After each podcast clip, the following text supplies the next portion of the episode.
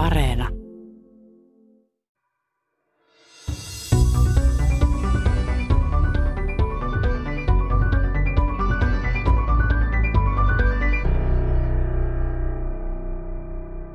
Joo, kortisolia erittyy hyvin voimakkaasti. Kortisoli eritys alkaa ihan minuuteissa stressaavassa tai ahdistavassa tilanteessa. Ja jos me ajatellaan evolutiiviselta kannalta, niin jos on vaaratilanne, silloin on tärkeää, että elimistö pystyy toimimaan joko taistelemaan tai pakenemaan. Ja kortisoli auttaa tämmöisessä tilanteessa. Ja nykyihmisen elämässä nämä samat mekanismit toimii meidän aivoissa edelleen, vaikka nykyihmisellä stressaavat tilanteet on erilaisia, että on kiirettä töissä tai kiire hakee lapsia päiväkodista ja tämän tyyppiset kiireet aktivoi niitä samoja mekanismeja, joita todellinen hengenvaara aktivoi ja silloin nämä reaktiot voi olla ylimitotettuja. Stressi ja ahdistus voivat vanhentaa soluja niin, että se alkaa näkyä päälle, mutta peli ei ole sillä vielä menetetty. Lupaavat tutkimustulokset viittavat siihen, että se kuuluisa resepti, terveelliset elämäntavat, riittävä uni ja stressin vähentäminen voivat korjata tilannetta parempaan suuntaan. Pitkään jatkuva stressi syö ihmistä. Ahdistuneilla ja stressaantuneilla ihmisillä on havaittu olevan lyhyemmät telomeerit kromosomiensa päissä, ja tätä voidaan pitää vanhenemisen biomarkkerina. Toisaalta ihmisillä on alun alkaen hyvin suuria eroja telomeerien pituudessa ja 90 voi olla pitemmät telomeerit kuin 30 Perimässä on arvottu yksille paremmat kortit tai geenit tai lähtökohdat kuin toisille, mutta asialle voi itsekin tehdä vielä paljon – ihan aikuisenakin. Vanheneminen ja muut monitekijäiset sairaudet riippuvat monesta asiasta, sekä geeneistä että ympäristötekijöistä ja elintavoista. Ja elämäntapoihin voidaan vaikuttaa – Tiedeykkösessä pohditaan stressin ja ahdistuneisuushäiriön vaikutuksia solujen ja koko ihmisen vanhenemiseen ja rappeutumiseen. Miten kantasolut voivat pysyä terhakkaina, vaikka niiden tytärsolut vanhenevat, ja voisiko kantasolujen elämäneliksiiriä käyttää lääkkeenä ja ikuisen nuoruuden lähteenä? Mitä telomerit ovat ja mitä virkaa niillä on maailmankaikkeudessa, siitä kertoo käyttäytymisgenetiikan professori Iiris Hovatta Helsingin yliopistosta. Minä olen Leena Mattila. Kun ihmisten ja eläinten ja kasvienkin solut jakaantuvat, niin kromosemien päässä jököttävät telomerit lyhenevät joka jakautumiskerralla. Miksi se ketään kiinnostaa? Käyttäytymisgenetiikan professori Iiris Hovatta. Telomeerit kiinnostaa sen takia, että niiden pituus on yhdistetty moniin kroonisiin sairauksiin, ihan sydän- ja verisuonisairauksiin, syöpään, mutta myös mielenterveyden häiriöihin. Ja on ajateltu, että tämä telomeerien pituus voisi toimia tämmöisenä ikääntymisen biomarkkerina. Miten se telomeerien lyheneminen sitten vaikuttaa siihen kromosomin vanhenemiseen tai muuta tämmöiseen ikääntymiseen. Miten se häntäpää sen pystyy tekemään, kun se asia on siinä kromosomissa siinä matkan varrella, että jos on päissä niin kuin jotkut päärmeet, niin mitä ihmettä ne siihen lopputulokseen vaikuttaa? No se tiedetään, että solut pystyy jakaantumaan vain tietyn määrän ja puhutaan tämmöistä Heiflikin vakiosta, eli solu jakaantuu noin 50-60 kertaa ja sen jälkeen se menee senesenssiin, eli puhutaan se on tämmöinen solujen vanheneminen, jonka jälkeen se solu ei pysty enää toimimaan.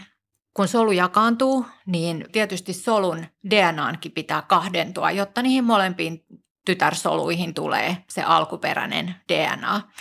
Ja kun se DNA replikoituu, niin ongelmana on se, että se ensyymi, joka kopioi tätä DNAta, ei pysty toimimaan ihan loppuun saakka, kun DNA on tämmöinen lineaarinen molekyyli, vaan se tarvii tämmöisen alukkeen, jotta se voi kahdentaa sitä DNAta, jolloin jokaisella solujakautumisella se kromosomi lyhenee hieman sieltä telomeerista. Onko se telomeeri tavallaan myöskin sitten se aluke? No se telomeeri toimii siinä alukkeena. Se on tämmöinen toistojakso, kuuden nukleotidin toistojakso pätkä, joka toistuu jopa tuhansia kertoja siellä kromosomin päässä. Onko se tavallaan sitten semmoinen ajastin, että jotkut kuvittelevat, että ihmisen ikä voi nostaa rajattomasti, että muutaman vuoden päästä eletään 150-vuotiaaksi ja sen jälkeen ikuisesti. Niin onko tämä nyt semmoinen ehdoton stoppari, että siitä ei ohi mene vaikka kehittäisi mitä tekniikoita? Jos ne solut lakkaa uudistumasta, niin ne lakkaa uudistumasta. Sehän muumioituu elävältä se ihminen, jos se yrittää pysyä hengissä. No soluissa on kyllä mekanismi, jolla niitä telomereja pystytään myös pidentämään ja se on tämmöinen telomeraasi-entsyymi. Ja se toimii hyvin voimakkaasti esimerkiksi kantasoluissa, joiden tarvii jakautua monta kertaa. Ja esimerkiksi syöpäsoluissa, syöpäsoluissa yleensä nämä solut hankkii tämmöisen ominaisuuden, että se telomeraasi-entsyymin aktiivisuus lisääntyy, jolloin syöpäsolut voi myös jakaantua rajattomasti. Mutta tämmöisissä tavallisissa niin sanotuissa somaattisissa soluissa, niin se telomeraasi-ensyymin aktiivisuus on hyvin matala, jolloin seurauksena on se, että, että ne telomerit lyhenee jokaisessa solujakautumisessa. Ja silloin se kyllä on, on tavallaan sen solun tuho sitten, kun ne telomeerit on tarpeeksi lyhyet ja solu ei pysty enää jakaantumaan. Mutta toki ikääntymiseen tietysti meillä ihmisilläkin vaikuttaa hyvin monia muita asioita. Että tämä telomeerit on yksi asia monien muiden joukossa, joka vaikuttaa solujen ikääntymiseen. No miten ihmeessä se syöpäsolu voi olla terhakkaampi pysymään hengissä kuin normaalit terveet solut, kun sehän on valmiiksi viallinen, niin miten se on paremmin hengissä? No syöpäsolussa meillähän on, niin kuin ylipäätään soluissa meillä on hyvin tarkka säätelymekanismi, jotta ne ei rupea hallitsemattomasti jakautumaan. Mutta syöpäsoluissa tapahtuu mutaatioita, jolloin esimerkiksi solun normaalit tämmöiset kasvurajoitemekanismit häiriintyy, jolloin sitä solusykliä ei kontrolloida enää niin tarkasti ja se solu pääsee jakaantumaan ja syöpä kehittymään.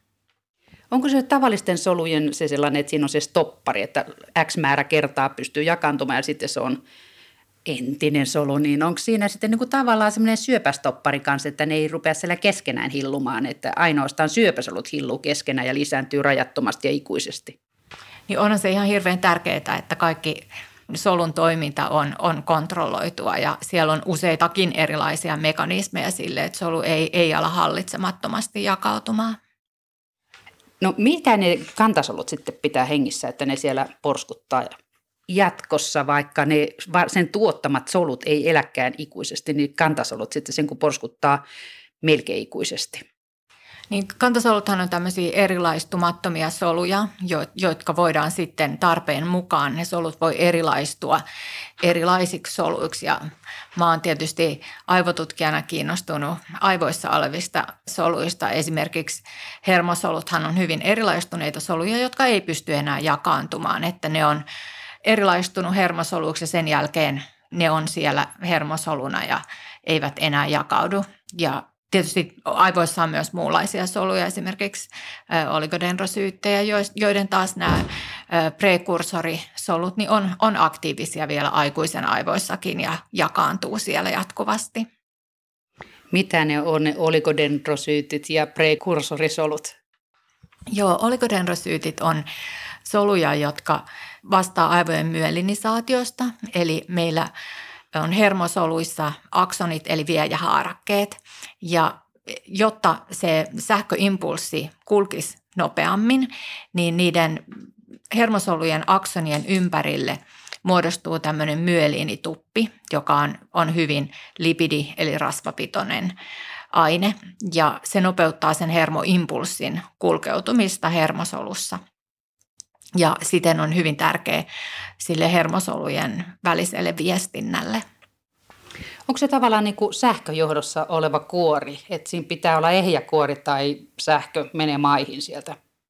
On, itse asiassa on hirveän hyvä vertaus, eli tässä sähköjohdon eristeessä vaan on, on semmoisia kuroumia välillä tai eristämättömiä kohtia, joita kutsutaan Ranvierin kuroumiksi.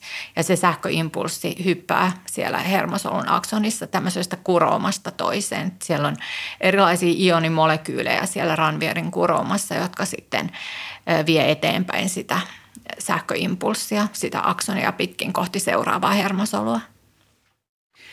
Kun kerran olet aivotutkija, niin mikä ihmeen takia tutkit leukosyytteet? Nehän on veren valkosolu ja käyttäytymisgenetiikan professori Iiris Hovatta. No oikeastaan tämä meidän tutkimussuunta lähti liikkeelle siitä, kun kaksi amerikkalaista tutkijaa, Elisa Epel ja Elizabeth Blackburn, julkaisi reilu kymmenen vuotta semmoisen artikkelin, jossa he oli todennut, että, tai tutkivat naisia, jotka ovat stressaantuneita sillä hypoteesilla, että, että siellä tapahtuu jotain nimenomaan leukosyyttien telomeereissä, koska useinhan stressaantuneet ihmiset näyttää vanhemmilta. Ja heillä oli tämmöinen aineisto, missä oli naisia, joilla on kroonisesti sairas lapsi ja sitten heillä oli verrokkeina naisia, joilla on terve lapsi. Ja he mittas valkosolujen telomeeripituutta ja näiden kahden ryhmän välillä ei löytynyt aluksi mitään eroja. Mutta sitten he katsoivat sitä, että kuinka stressaantuneeksi nämä naiset itse kokee itsensä. Ja kävi ilmi, että ne naiset, jotka kokivat itsensä stressaantuneemmiksi, niin heillä oli lyhyemmät telomeerit leukosyyteissään. Ja tästä lähti sitten kokonaan tämmöinen uusi tutkimussuunta, jossa tämmöinen niin psykologinen stressi on pystytty yhdistämään tämmöiseen biologisen ikääntymisen markkeriin. Ja tämä saattaisi olla yksi semmoinen mekanismi, joka, joka selittää sitä, että minkä takia esimerkiksi stressillä ja mielenterveyshäiriöillä on, on hyvin paljon vaikutusta myös somaattiseen terveyteen. No toisaalta siihen somaattiseen terveyteen vaikuttaa se, että jos niissä leukosyyteissä eli valkosoluissa, jotka on osa puolustusjärjestelmää, jos siellä rupeaa olemaan ongelmia näiden telomerien takia, niin se ihminenhän sairastuu kaikkeen mahdolliseen, alkaen ihan flunssasta ja päättyen syöpä- ja verisonitauteihin. Sehän on aika epäterveellistä, jos valkosolut tökkii. Joo, näin on. Ja ei niissä valkosoluissa varmaan muuta semmoista toiminnallista vikaa sinänsä ole muuta kuin, että se telomeeri pituus on lyhentynyt verrattuna tämmöisten kontrollinaisten telomeereihin. Ja tämän tutkimuksen jälkeen me ruvettiin sitten tutkimaan tätä asiaa myös stressissä ja mielenterveyden häiriöissä täällä Suomessa. Ja meillä on semmoinen epidemiologinen aineisto Terveys 2000, joka on Terveyden ja hyvinvoinnin laitoksen aineisto, joka edustaa Suomen väestöä. Ja siinä näiltä tutkittavilta on kysytty lapsuusaikaisista vaikeuksista. Esimerkiksi jos on itsellä ollut joku krooninen sairaus tai vanhemmilla on ollut sairaus, mielenterveyden häiriö tai alkoholiongelma tai on ollut koulukiusattu tai vanhemmilla ollut avioero. Ja me havaittiin tässä tutkimuksessa, että ne henkilöt, joilla oli ollut kolme tai enemmän tämmöistä vaikeutta lapsuusiässä alle 16-vuotiaana, niin heillä oli aikuisiässä lyhyemmät telomeerit kuin ihmisille, joilla ei ollut ollut näitä lapsuusien vaikeuksia. Ja se oli mielenkiintoista, koska nämä vaikeudet on tapahtunut lapsuudessa, mutta me mitattiin näitä telomeereja, kun nämä henkilöt oli yli 30-vuotiaita. Eli selkeästi tämmöinen lapsuusiän stressi, niin sillä on yhteys tämmöiseen biologiseen ikääntymiseen ja se pystytään näkemään näiden telomeerien tasolla – Näkyykö se sitten ihan niiden ihmisten sairastavuudessa tai sitten lyhentyneessä eliniässä? Onko sinne ihan tämmöisiä niin kuin päätetapahtumavaikutuksia? Joo, tutkimuksissa on todettu, että telomeeripituus ennustaa sekä mortaliteettia että morbiditeettia.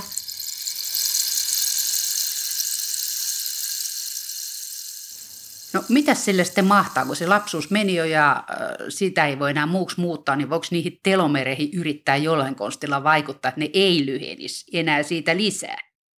No voi, ja tämä Elisa Ebel ja Elizabeth Blackburn, niin he teki joku aika sitten myös tämmöisen toisen tutkimuksen, missä oli – miehiä, joilla oli todettu eturauhassyöpä ja he oli hoidossa sen takia. Ja he oli mukana tämmöisessä elintapainterventiossa, jossa heille lisättiin liikuntaa ja stressinhallintaa ja puututtiin ruokavalioon parantavasti. Ja tämä tutkimus oli suhteellisen lyhyt, mutta siinä havaittiin, että tämä telomeraasiensyymin aktiivisuus oli lisääntynyt näissä leukosyyteissä. Että se oli sen verran lyhyt seuranta, että siinä ei havaittu eroa telomeeripituudessa, mutta ilmeisesti myös, myös näissä leukosyyteissä telomeraasiensyymin aktiivisuus voi lisääntyä joissain tapauksissa. Eli tässäkin, niin kuin monessa muussa ongelmassa, niin terveet elin, elintavat voi olla suureksi avuksi. Miten ihmeestä nämä leukosyytit, valkosolut on valikoitunut tähän tutkimuskohteeseen, kun nehän on lyhytikäisiä ja verisolut on pitkäikäisiä, niin mitä ihmettä semmoiset lyhytikäiset verisolut ehtii vaikuttaa sitten se koko kehon terveyteen tai sairauteen tai ikääntymiseen? No mä luulen, että se onkin se telomeeripituus jollain tavalla markkeri, että se ei ole tämmöisessä niin kuin syy-seuraussuhteessa siihen ikääntymiseen.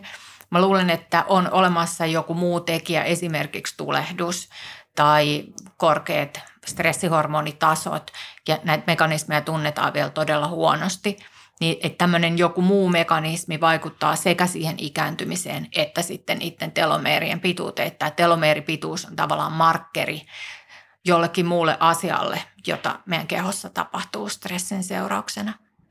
Onko tätä telomerien lyhenemistä tutkittu muista kuin näistä verisoluista?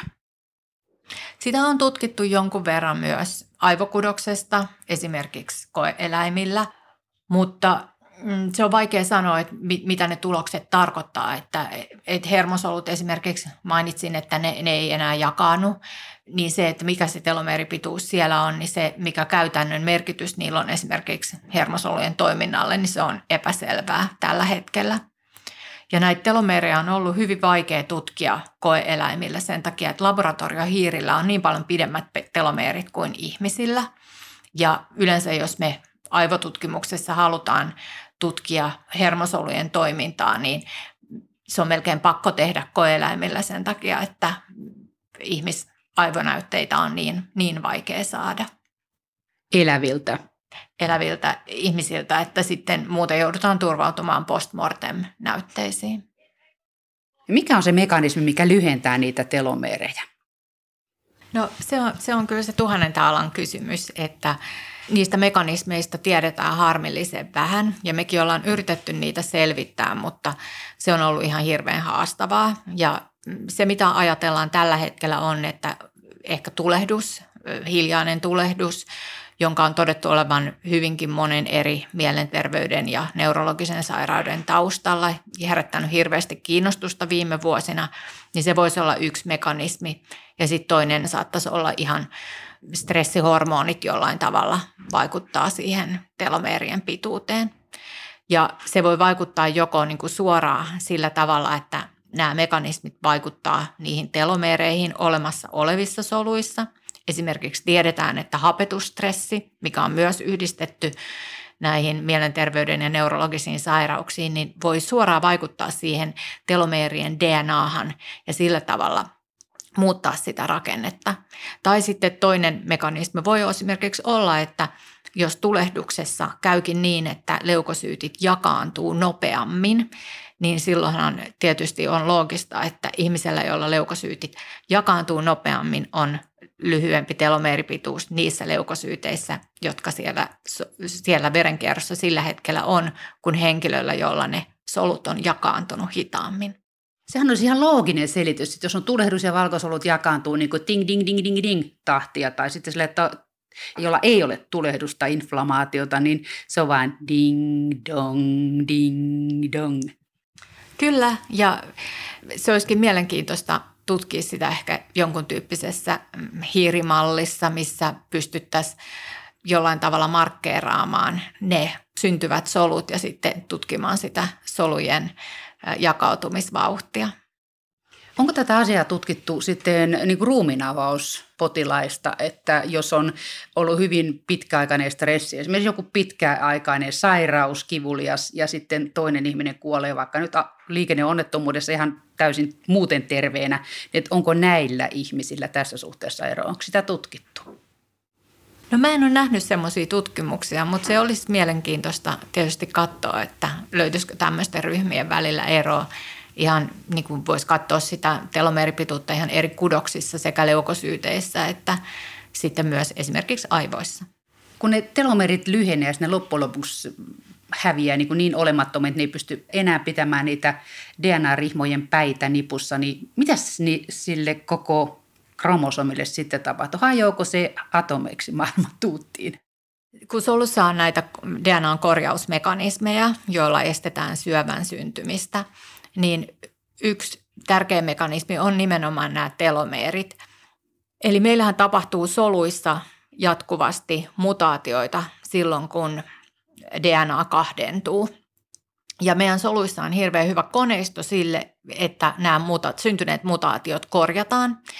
Ja yksi tämmöinen korjausmekanismi on sellainen, että jos siellä tapahtuu DNA-rihmassa semmoinen muutos, että se DNA-rihma katkeaa, niin se, se liimaa tavallaan nämä kat, katkenneet päät yhteen.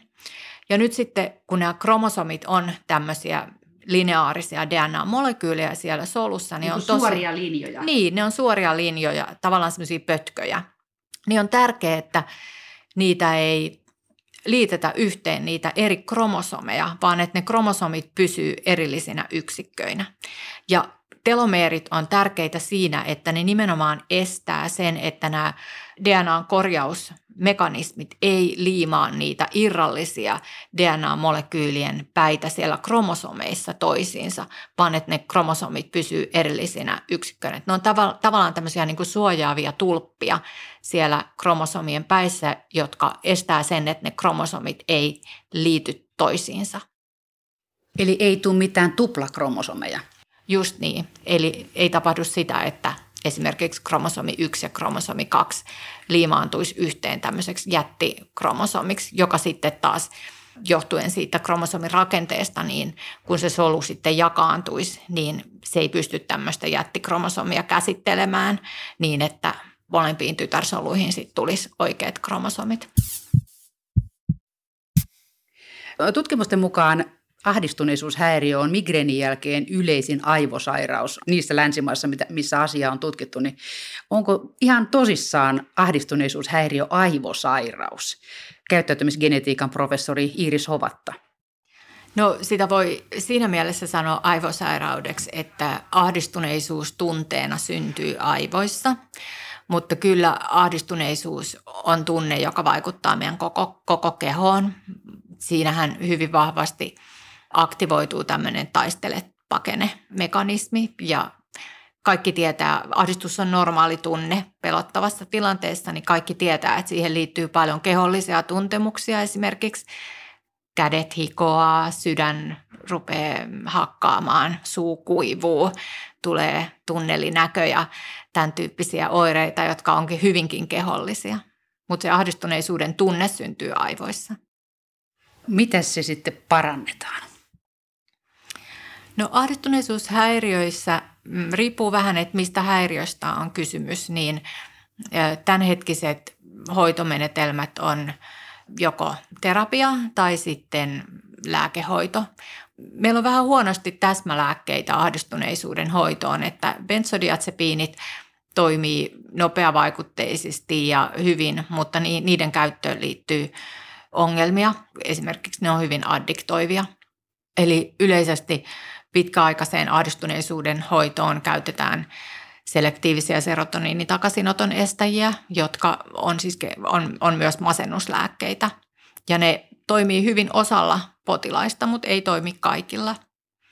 Ja sitten esimerkiksi eri, erityyppiset altistusterapiat toimii hyvin vaikka määräkohteisten pelkojen hoidossa, eli vaikka korkean paikan kammo tai hämähäkkipelko, siedätyshoito. Joo. Joo joo, jossa henkilöä altistetaan vähitellen tälle tilanteelle mm, terapeutin läsnä ollessa yleensä ja sitten siinä tavallaan opetellaan tulemaan toimeen näiden hankalien tunteiden tai tuntemusten kanssa.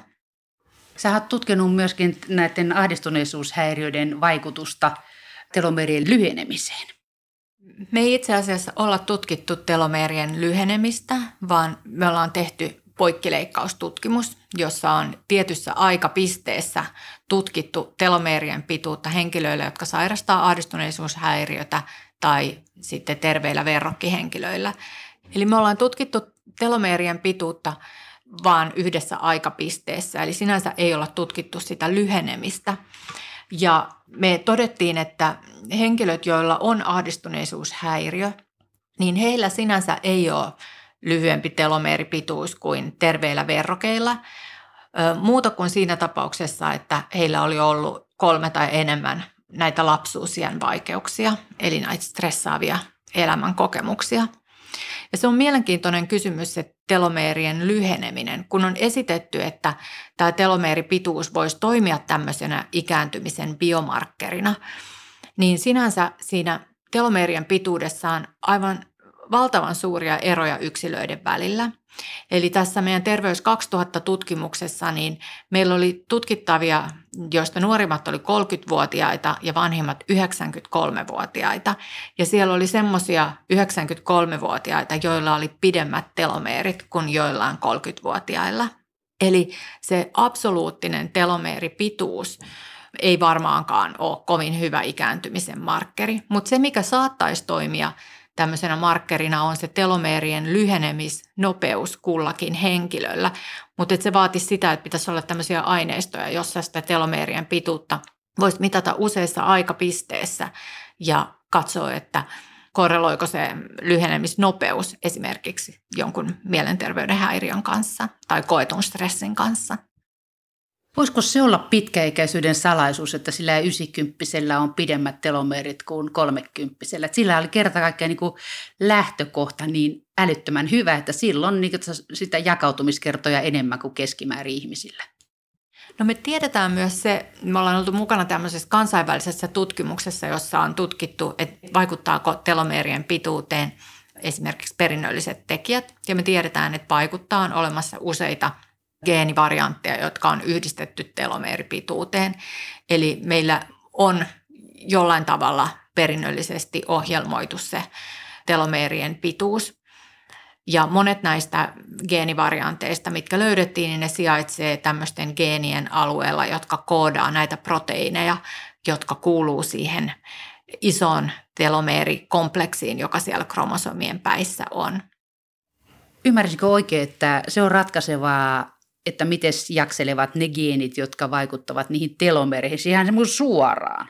Kyllä, joo, se telomeerin rakenne on semmoinen, että siellä on tämä DNAn toistojakso, mutta siellä on myös hyvin paljon proteiineja eli valkuaisaineita, jotka vaikuttaa sitten solun jakautumisen aikana, mutta myös muuten pitää sitä telomeerin rakennetta yllä. Ja osa näistä geenivarianteista, joiden on osoitettu vaikuttavan telomeeripituuteen, niin ne nämä geenit koodaa näitä valkuaisaineita, jotka sitten sijaitsee siellä telomeerissa. Kun sanoit, että perimä vaikuttaa, geenit vaikuttaa tähän näin telomeerien pituuteen, niin miten, ja sitten toisaalta niin kuin alta 16-vuotiaana elämässä vastaan tulleet hankalat ajat, niin kuinka paljon sitten raskausaikana sen äidin stressi vaikuttaa siihen tulevan lapsen elämään silloin jo ihan sikioaikana? No tästä on olemassa muutama tutkimus ja niistä on, niistä on hieman ristiriitaisia tuloksia, mutta kyllä nämä suurimmat tulokset tai suurimmat aineistot viittaa siihen, että sillä äidin raskauden aikaisella stressillä ei olisi kovin vahva vaikutus siihen syntyvän lapsen telomeeripituuteen. Onko tässä sitten käynyt silleen hankalasti, että ne kortit on jaettu jo ennen syntymää, että minkälaiset perintötekijät saat vanhemmilta, niin se ratkaisee sen, että kuinka sun telomeerit pärjää maailmankaikkeudessa jakautumisessa ja kuinka pitkään voit elää? No se tavallaan luo ne puitteet, mutta kyllä me elintavoilla voidaan hyvinkin paljon vaikuttaa telomeeripituuteen. Että se tiedetään, että esimerkiksi tupakointi ja ylipaino vaikuttaa huomattavasti telomeerien pituuteen. Että tämä, nämä on kaksi semmoista löydöstä, mitkä on toistettu hyvin monessa eri, eri tutkimuksessa. Onko se nyt niin, että tässä on ihan samat ympäristötekijät, jotka voi vaikuttaa kuin sydän- ja verisonitaudeissa ja diabeteksessä ja metabolisessa oireyhtymässä? Kuulostaa vähän siltä. No, kyllä se näin on ja nämähän on tietenkin ne samat, samat tekijät, jotka vaikuttavat myös monien neurologisten ja psykiatristen tautien taustalla, että, että omalta osaltaan, jos vaikuttaa siihen, että syö terveellisesti, nukkuu hyvin, harrastaa liikuntaa, niin sillä pääsee jo pitkälle myös telomeeriterveyden kannalta. Onko tässä ongelma loppujen lopuksi siinä, että ihminen on unohtanut, että ihminen on eläin, jolla on se biologinen pohjarakenne, joka vaatii tietynlaista käyttäytymistä, jotta se olio pysyisi hengissä ja terveenä? Niin, nythän me tietenkin nykyaikana tunnetaan paljon paremmin niitä tekijöitä, jotka on monien kroonisten sairauksien taustalla, että, Ja varmaan tietysti tulevaisuudessa opitaan ymmärtää niitä mekanismejakin tarkemmin. Et nyt me tiedetään tavallaan suurista tämmöisistä epidemiologisista tutkimuksista, että mikä on meille hyväksi, mutta valitettavasti me tunnetaan niitä solu- ja molekyylitason mekanismeja, jotka siellä taustalla, taustalla vaikuttaa niin todella huonosti vielä. No kun stressi aiheuttaa ahdistusta, ahdistus aiheuttaa stressiä, niin sitten kun tämä soppa on semmoinen, että aika monella se tulee vastaan elämässä aika monta kertaa ja jollain se jää jopa päälle se ahdistuneisuushäiriö, niin tuota, onko sitten positiivisella stressillä, eustressillä mitään korvaavia vaikutuksia, jos onnistuu sitten kehittämään itselleen jonkun semmoisen oikein mielekkään tekemisen, mistä saa suurta henkistä nautintoa? No sitä ei, ei ole tutkittu telomeeripituuden suhteen, mutta kyllähän se tietysti sehän on hyvä asia yleisen mielenterveyden kannalta ja sitä kautta varmaan uskoisin, että sillä voisi olla positiivisia vaikutuksia myös telomeeripituuteen.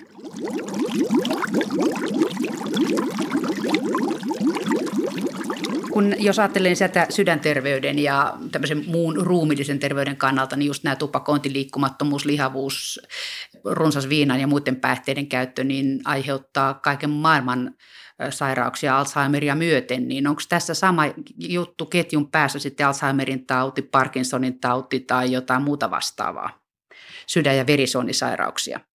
No nämä on kaikki sairauksia, joihin on assosioitu lyhentynyt telomeeripituus. Ja me tiedetään ihan harmillisen vähän niistä mekanismeista, että mikä linkittää sitten ne tietyt taudit siihen lyhyempään telomeeripituuteen, että onko se sitten jotkut tulehdukselliset mekanismit siellä taustalla, jotka vaikuttaa sekä näiden sairauksien syntyyn että siihen telomeeripituuteen, vai voisiko niillä olla myös joku tämmöinen syy-seuraussuhde.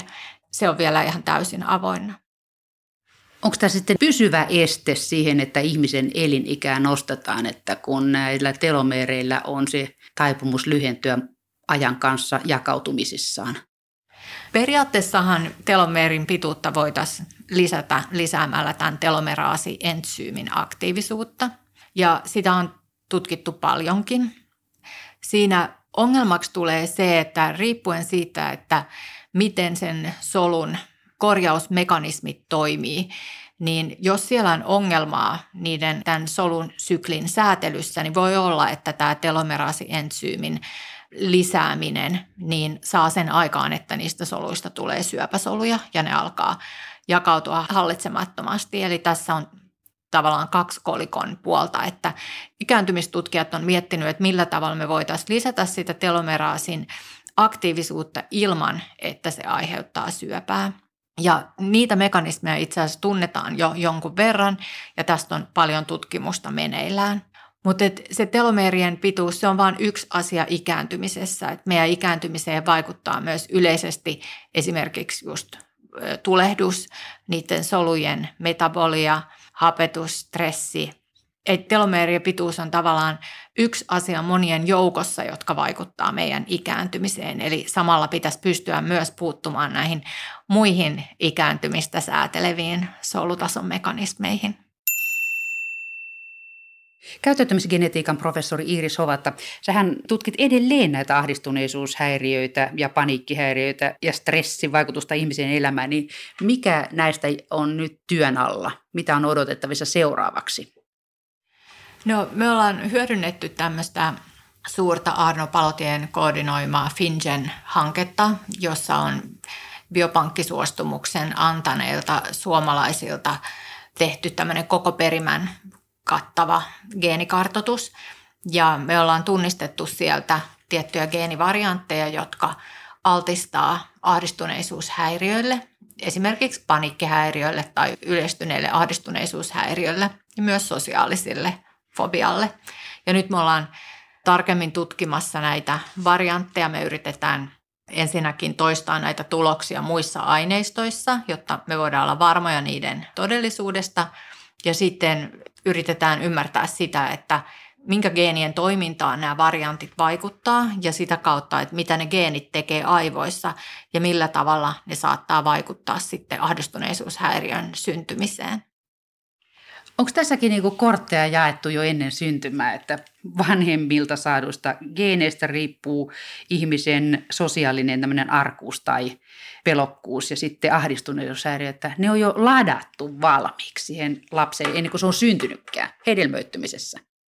No me tiedetään, että ahdistuneisuushäiriöt kulkee perheittäin, ihan niin kuin sydänverisuonitaudit tai diabetes, eli niille on selkeä perinnöllinen alttius.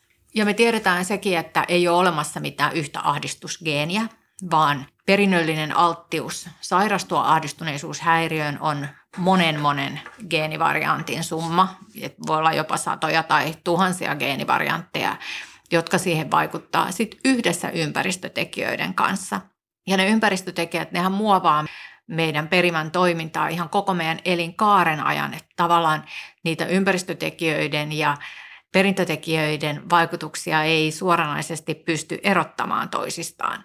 Me tiedetään, että erityisesti stressaavat elämänkokemukset, vaikka lapsuuden kaltoinkohtelu, lisää riskiä sairastua ahdistuneisuushäiriöön sitten myöhemmällä iällä. Ja sitten tiedetään myös, että aikuisiassa joku hyvin stressaava kokemus, vaikka avioero tai puolison kuolema tai työttömyys voi laukasta ahdistuneisuushäiriön semmoisella ihmisellä, jolla on siihen se perinnöllinen alttius. Ja tiedetään, että jotkut ihmiset kokee hyvinkin paljon stressaavia elämäntilanteita, mutta heille ei tule ahdistuneisuushäiriötä, koska heille ei sitä perinnöllistä alttiutta ole.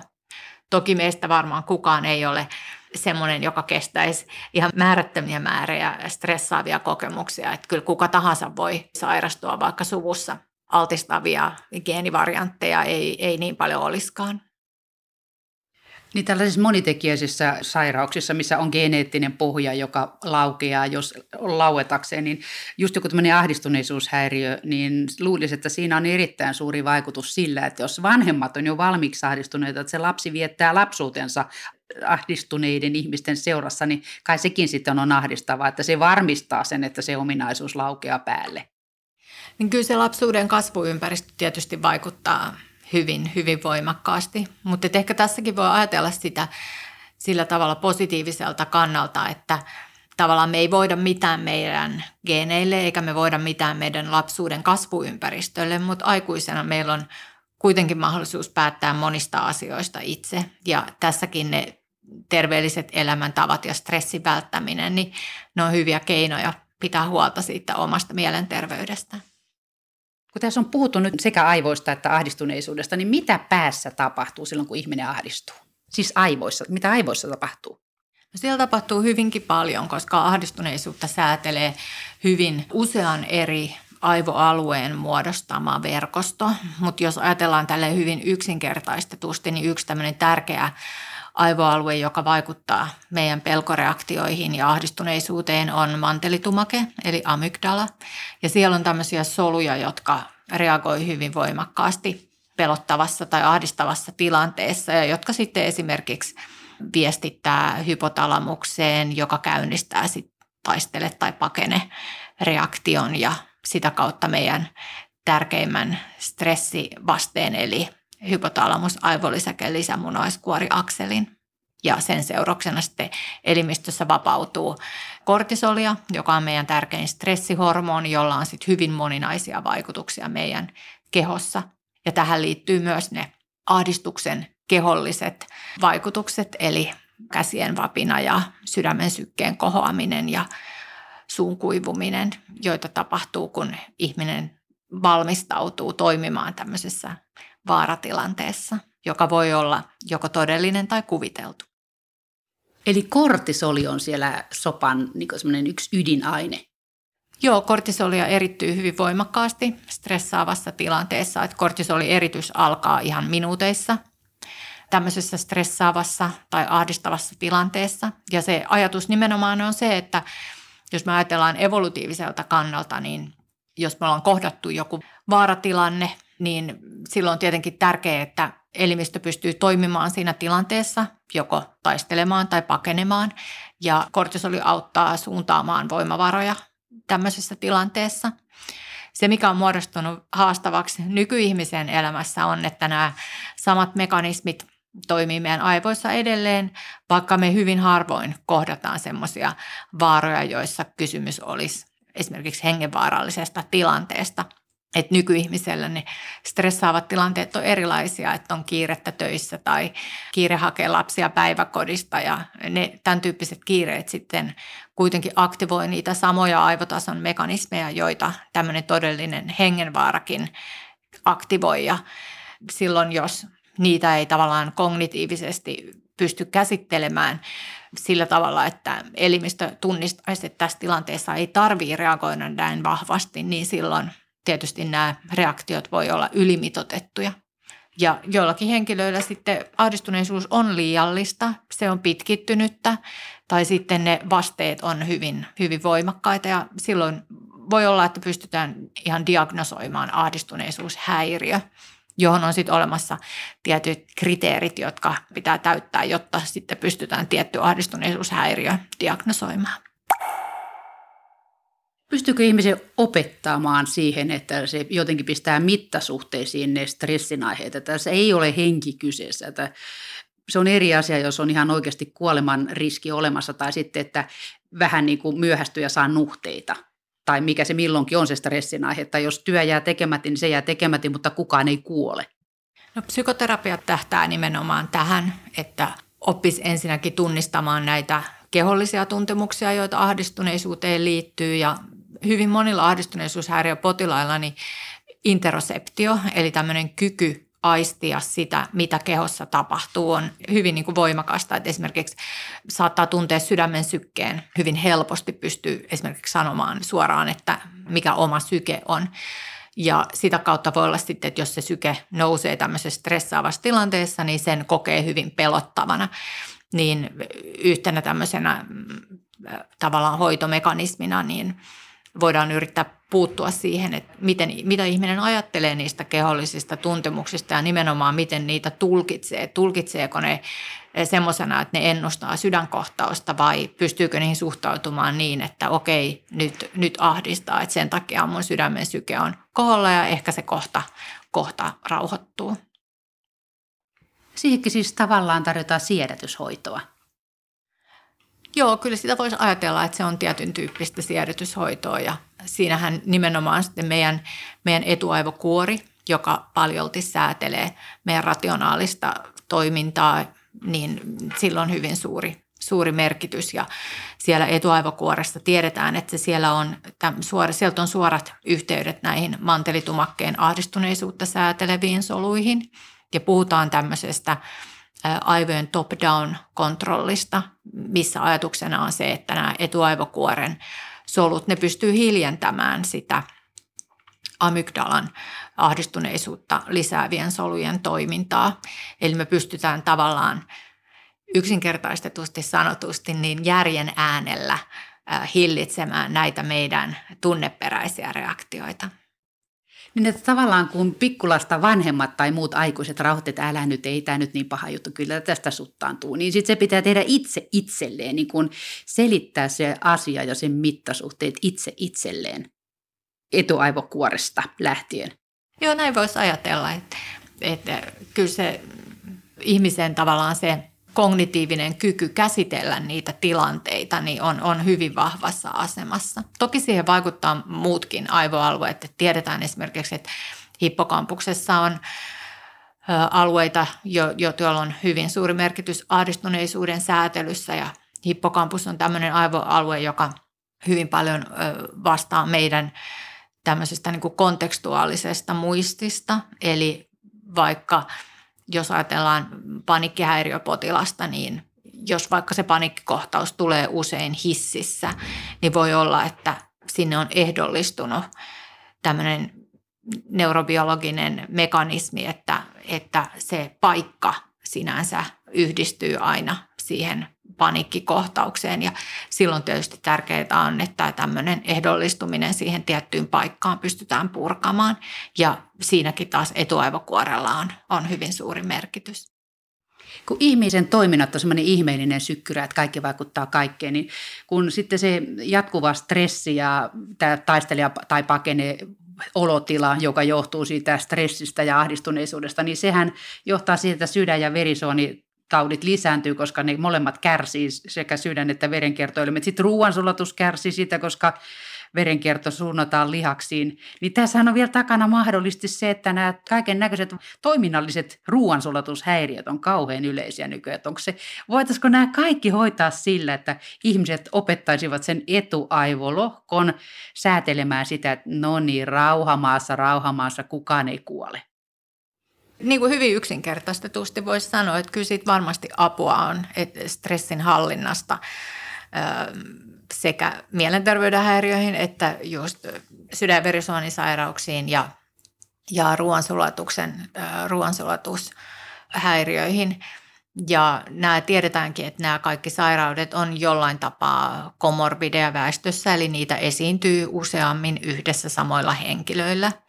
Ja Tämä on kyllä semmoinen hyvin, hyvin mielenkiintoinen tutkimusalue, jota mun mielestä pitäisi tutkia enemmän, että millä tavalla, millä tavalla mielenterveys vaikuttaa meidän somaattiseen terveyteen. Ja tietenkin sitten olisi hyvin mielenkiintoista ymmärtää, että mitkä ne solu- ja molekyylitason mekanismit siellä taustalla on, mutta me ollaan vielä aika kaukana siitä, että, että, että päästäisiin tälle tasolle. Mikä on iso seuraava haukkapala, minkä aiot tältä alueelta napata tutkimuksen kohteeksi?